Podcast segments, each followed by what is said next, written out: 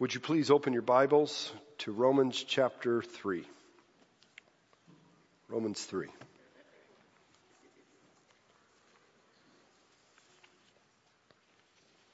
I ran across a Peanuts comic strip yesterday that caught my attention. I know not all of you here are familiar with Peanuts comic strips, but most of you will, so get the image in your mind. It's Linus and Lucy sitting beside one another. And Linus opens, saying to Lucy, "Why are you always so anxious to criticize me?" Lucy replies, "I think I just have a knack for seeing other people's faults." To which Linus retorts with great expression, "What about your own faults?" Then Lucy, in classic form, says, "I have a knack for overlooking them." I wonder if we're similar to Lucy in the church. Pretty anxious to criticize the sins in our culture. We're aghast when we encounter what we see happening in our world. The world's going to hell in a handbasket. We have a knack for seeing other people's faults. But do we also have a knack, like Lucy, for overlooking our own? I'm not denying that the sins in our culture are great. In my sermon 2 weeks ago, Romans 1, verses 18 to 32, I spoke extensively about them. But we also need to come to grasp the depths of our own sin. That's what Paul is driving home in his address in these first few chapters as he talks to the Jews. Jordan Cron last week drew our attention to a very helpful parable, the parable of the prodigal son. It's so obvious that the younger brother was lost. He left town. He left his father and went into a distant country where he squandered everything in reckless living and flagrant sin. But there were two brothers. What about the older brother, the one who stayed home in his father's house? Jesus uses this parable to teach us that the older brother was lost too. He also needed restored to the father. But here's the thing. It's easier for younger brothers to see their sin and the need of the father's grace because their sin is obvious for everyone to see, but it is much harder for older brothers, to use a term, to see their need. Those who stay home. Those who stay in the church. But we all need to see our need. That's what Paul's been trying to drive home since chapter 1, verse 18. He started in the opening section, verses 1 to 17 of chapter 1, of announcing that this letter was going to be about the gospel of God. That's the topic. That's the main thing. It's about the good news of what Jesus has done to save sinners. But before Paul explains how God saves sinners, he has to establish that we need saving. Before he launches into the good news, he needs to make sure that we understand personally, experientially, the bad news.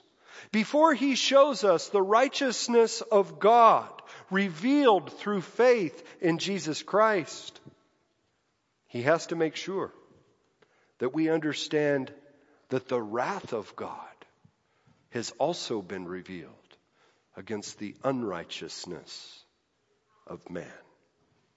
We all need to see our need.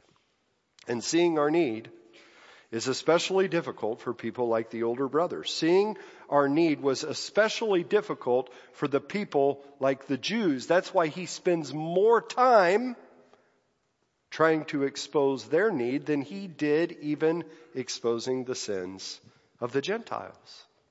Is that because the Jews were more sinful than the Gentiles? No. It's simply because it was harder for them to see their need. And it is harder for many of us in this room who have spent most of our life in the church to see our need. Why is that? Well, think about the Jews, since that's who Paul is addressing directly. They had a lot of privileges, as verse 2 says. They had the oracles of God. That is, the promises of God, the law of God. They were visibly identified through circumcision as the people of God. They followed many of the rules of God that were laid out for them in the Mosaic covenant. By all outward appearances, they were doing all right. So it'd be easy for them to think that they were pretty good people and overlook the fundamental reality that is true for all of us, that we are sinners in need of God's grace. I think the same is true for those who spend much of their lives in the church. Don't get me wrong. Don't wish for that extravagant testimony of how you lived your life out in a far distant country and came home. It's good to stay home. It's good to be raised in the church and in a Christian home where we have access to the gospel, where the word is taught, where we sing the great hymns of the faith, where people model to us what faithfulness to Jesus looks like. But all of those privileges can blind us to see that we too need grace because we are sinners. We can gradually begin to think that all of these things that we are doing in the church are what have granted us God's favor and made us right with Him. Some can start to think that because they go to an evangelical church or maybe attend a Christian school, that they are better than those who do not. Paul wants you to know that that is a delusion. We are all sinners who need God's grace. And if we're going to understand God's grace, we're gospel people. I mean, we are first evangelical free church. Evangelical means gospel people. But if we are going to understand the gospel of God's grace, we need to see our need. Over the last 2 weeks, Paul has been pointing this out, establishing this, but this week he really drives it home in his conclusion to this section. We're all sinners. We need to see it. But to see our need, Paul makes a case, or not but, in order to establish our need. In order to drive home this point, Paul makes a case. He takes us, as readers, into a courtroom. So I'm going to give you the layout of the passage before we read it so you can hear it as we go. In verse 9, he brings a charge against all people. Then in verses 10 to 18, he builds his case to back up his charge with a chain of citations from Scripture, mounting evidence. Then in verses 19 to 20, he makes his closing remarks, which close the case. Essentially, he's saying, none of us have a case before God. As I read and explain these verses, I pray that we will all clearly come to see our need for grace so that we would be amazed by God's grace and maybe grow in our tendency to look down upon others. So would you please stand for the reading of God's word. Romans 3, verses 9 to 20.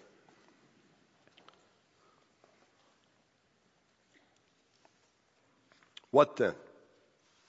Are we Jews any better off? No, not at all. For we have already charged that all, Both Jews and Greeks are under sin.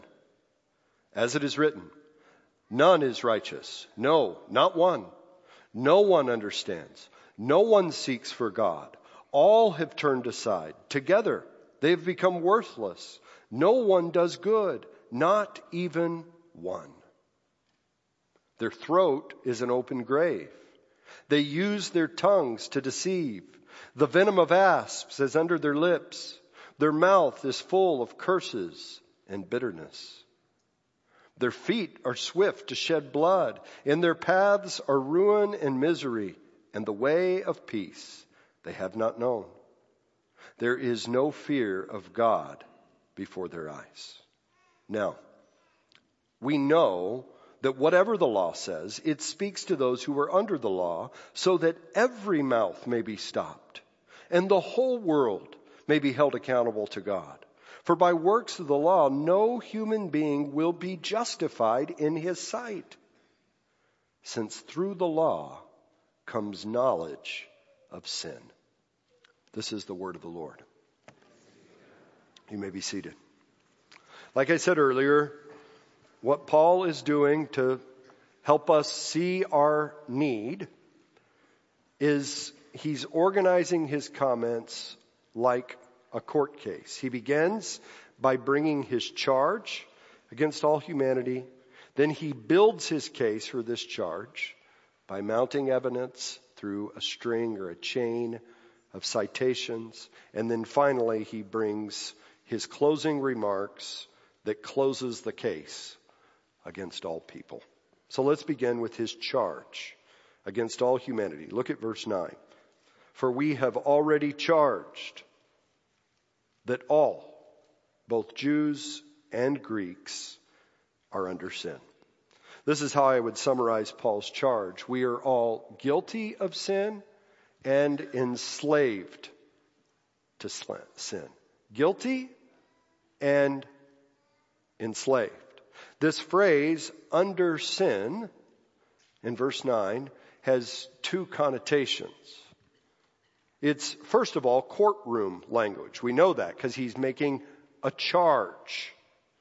And it means that we are guilty of committing sins. That's what under sin means in the one hand. But it's more than that. It also means that we are enslaved to sin. We see this very clearly as we get to chapter 6 and his repeated use of the word sin. Paul says that before we are saved, we are slaves to sin. Chapter 6, verse 17. He describes salvation in terms of being set free from sin. So liberation from slavery, no longer having dominion over us, he says. So sin is not simply the things that we do wrong. Sin is something more than that. It's not just acts. It's a state of being. Sin is something that has a power over us. Being under sin, we are powerless to not sin. Why does Paul want us to know this? So that we'll be ready for a power outside of us that sets us free from our sin. A power found only in the gospel. The gospel is the power of God for salvation for everyone who believes. So this is Paul's charge. We're all guilty of sin and enslaved by sin. But he not only brings a charge, he builds a case for his charge, to drive it home, to prove it. And he does this through a chain of citations from Scripture, mainly the Psalms, also in Isaiah. He's laying down evidence for his case. I've grouped his citations under 4 points. First, all humanity is completely corrupt. When I say completely corrupt, I have in mind both the breadth of sin and the depth of sin. Breadth and depth. Wide and deep. The breadth of sin is seen in the repetition that he uses in verses 10 to 12. Let me read them again. None is righteous. No, not one. No one understands. No one seeks for God. All have turned aside. Together they have become worthless. No one does good. Not even one. I think he's pretty clear. When the Jews read Paul's letter, the end of chapter 1, they would have all agreed that Gentiles were sinful and rightly under God's wrath. But Paul has also made it clear to them that they are sinful and under God's wrath. All kinds of people are sinful.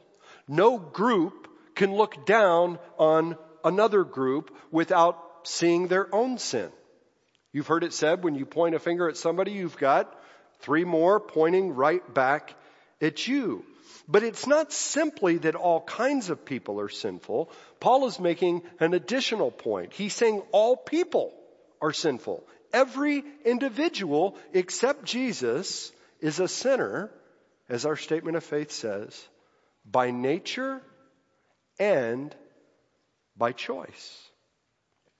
So there is a breadth of sin, a universal touch of sin. Everybody has sin. But Paul also talks about the depth of sin, or what theologians call total depravity. There is no passage of Scripture that I can think of that in one place establishes so exhaustively the doctrine of total depravity. Now, total depravity, just to be clear, does not state that we are as bad as we could be. It states that everything about us is shot through with sin. All of our faculties, everything that makes us a human, all of those faculties have been affected thoroughly by sin, so that we are animated by sin in all that we do. Somebody once said that if the color of sin, get this in your mind, were blue, every aspect of us would be some shade of blue. Our minds would be blue, some shade of them. Our wills, our affections, I could go on. They would all be blue. We see this as Paul unfolds his case here. Our minds are shot through with sin. He says, no one understands. He says something similar in a number of other passages. In Ephesians chapter 4, he says they are darkened in their understanding. Notice his logic. Alienated from the life of God because of the ignorance that is in them due to their hardness of hearts. So our sinful hearts lead to a sinful mind that cannot see God rightly, that cannot see ourselves rightly. Paul says something similar in 1 Corinthians 2:14. The natural person does not accept the things of the Spirit of God, for they are folly to him. And get this, he's not able to understand them because they are spiritually discerned. So our minds are completely corrupt, and so are our motives and our wills. Paul says, no one seeks God. All have turned aside. Apart from the Spirit of God, no one wants to seek God, and no one is able to seek God unless the Father draws them, unless the Spirit is at work, because we are not only guilty of sin, we are enslaved to sin. Finally, our actions are shot through with sin. Out of our hearts and our minds flow our actions. He says, no one does good, not even one. That doesn't mean that nobody ever does anything good. It means that even the good things that we do are shot through with sin. Paul elaborates on actions beginning in verse 13, using two body parts. There's actually a third, but two that I'm going to focus on, our mouths and our feet, to make his point. Man is sinful from head to toe. The use of the mouth shows us that our speech proves we're sinners. Verse 13. Notice the way that his language moves. You're meant to visualize it. He starts with the throat. Their throat is an open grave. He moves to the tongue. They use their tongues to deceive. Then to the lips. The venom of asps is on their lips. And then he summarizes it with the mouth. The mouth is full of bitterness and curses. Jesus says, out of the overflow of the heart, the mouth speaks. That's a short version of what Paul is saying here. For those who are dead in their trespasses and sins, as Paul says in Ephesians 2, their throat is an open grave. And so what proceeds from it? Things that proceed from dead hearts. The words we speak are evidence of our corruption. Do you need evidence that we all sin against God and deserve his righteous judgment apart from Christ? Who hasn't deceived somebody with their words in here? Who hasn't spoken curses or bitter words against someone else, if not directly to them, under their breath? Whether it's the guy who can't utter a single sentence without dropping the F-bomb, or a person who tries to make themselves look good through their words. Whether it's the person in court who lies with their hand on the Bible, or the kid who simply lies to his mother about brushing his teeth. All of us sin with our words. What we say with our mouths proves that there's sin in our hearts. It shows that we're guilty of sin, that we're slaves to sin. Following the mouth, Paul moves to the feet to make this point, that our relationships prove that we are sinners. Their feet, he says in verse 15, are swift to shed blood. Notice the imagery. He also says their paths are ruin and misery. The way of peace they have not known. So feet, paths, way. This is talking about the direction of one's life.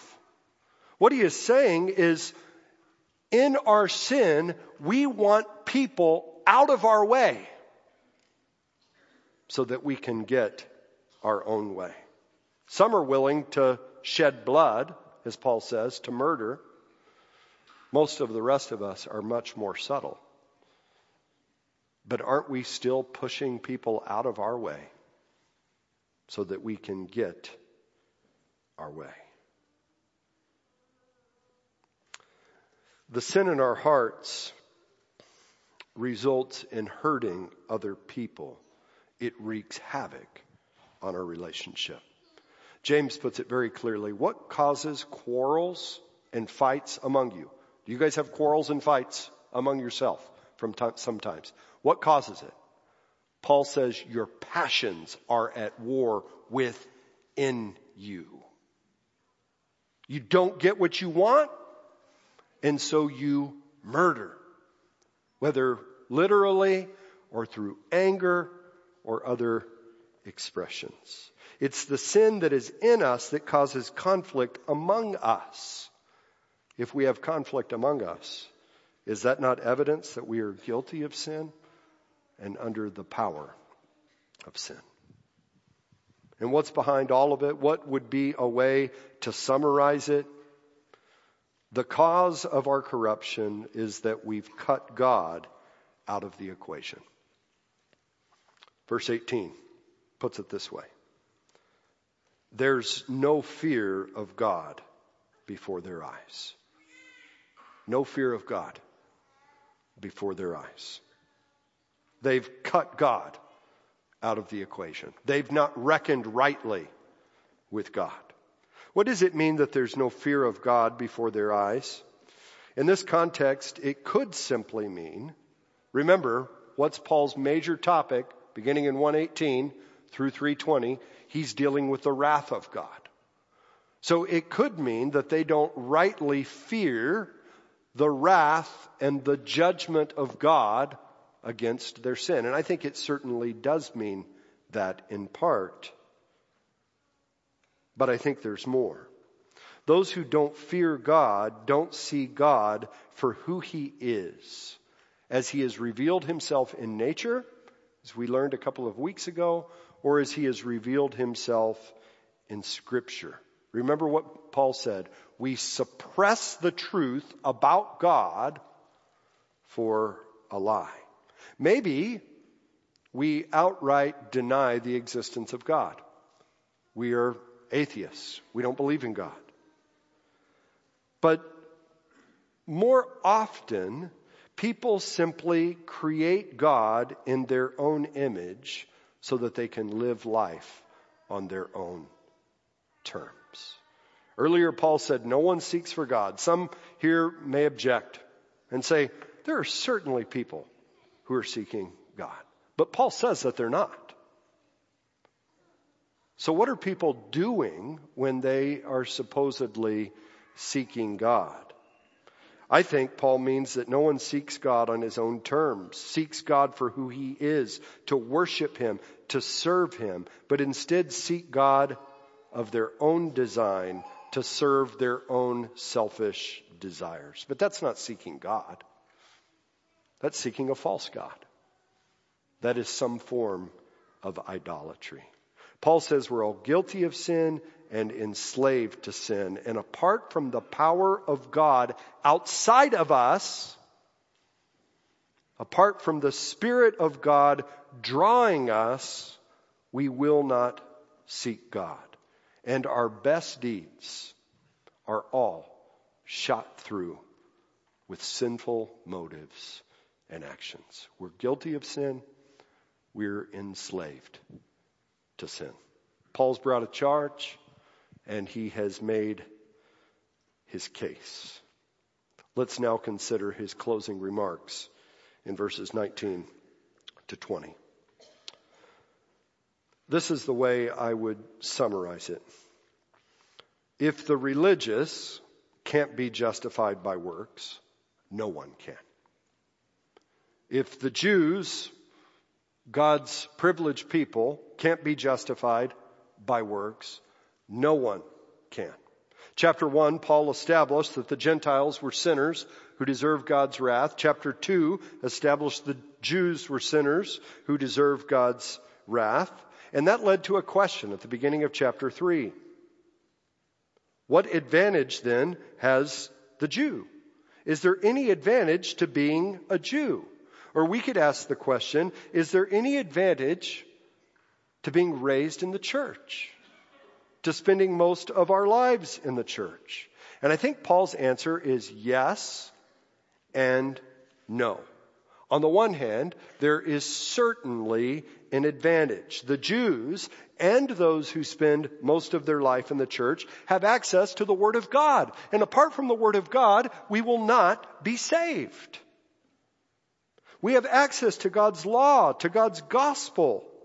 There's no greater treasure trove than that found in the Bible because it points to God and to the way of salvation.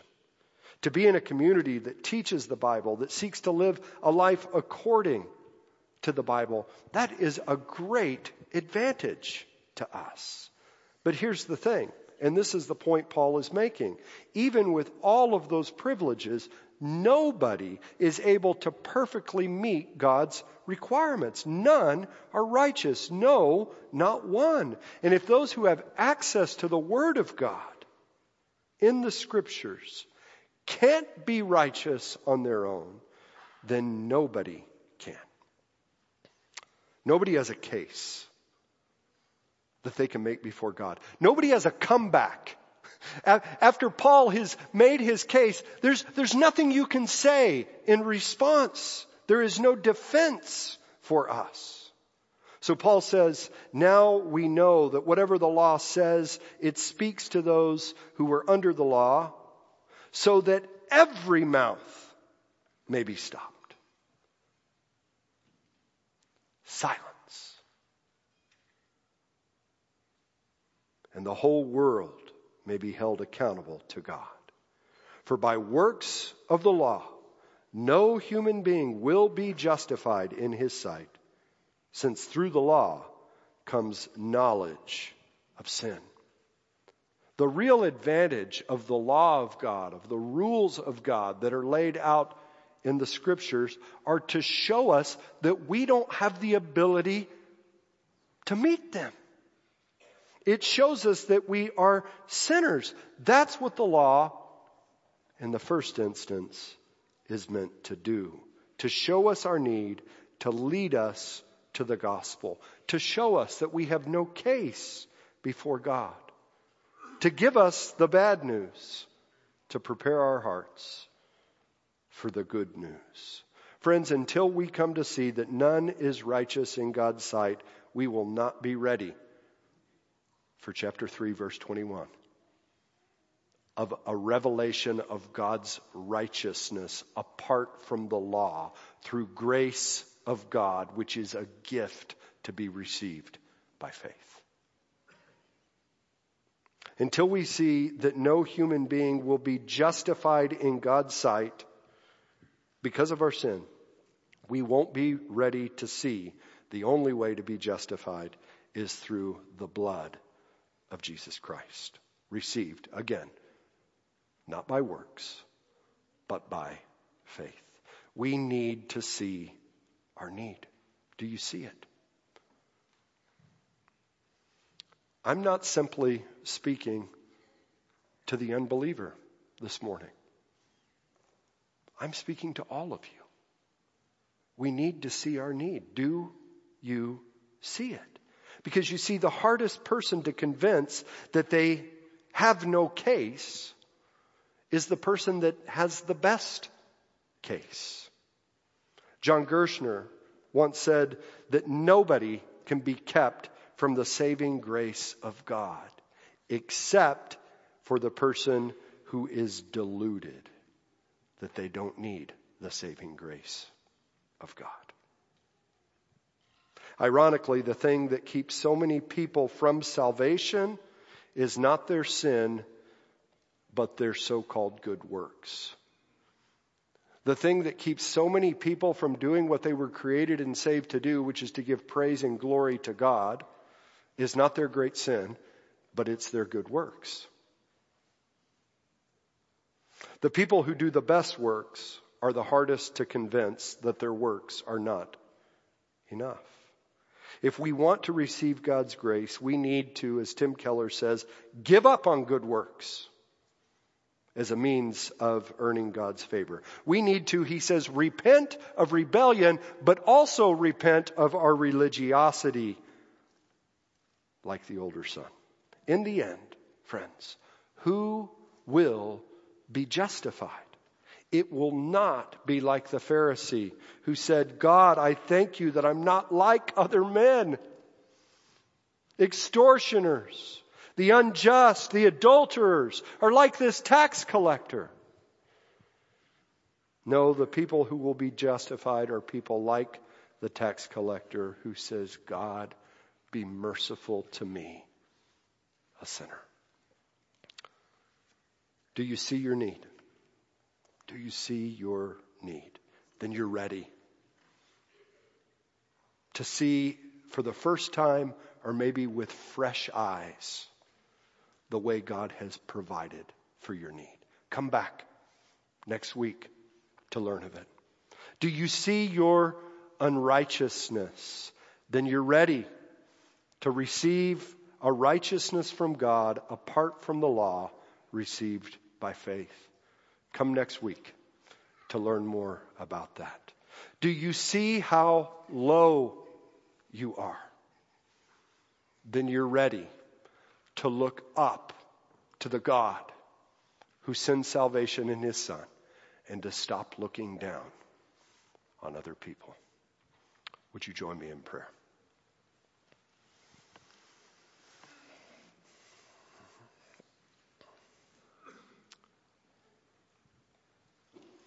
Father, we know that apart from your grace and the work of your Spirit, we do not see things rightly. We do not understand things rightly. And so we pray now that you would help us to see.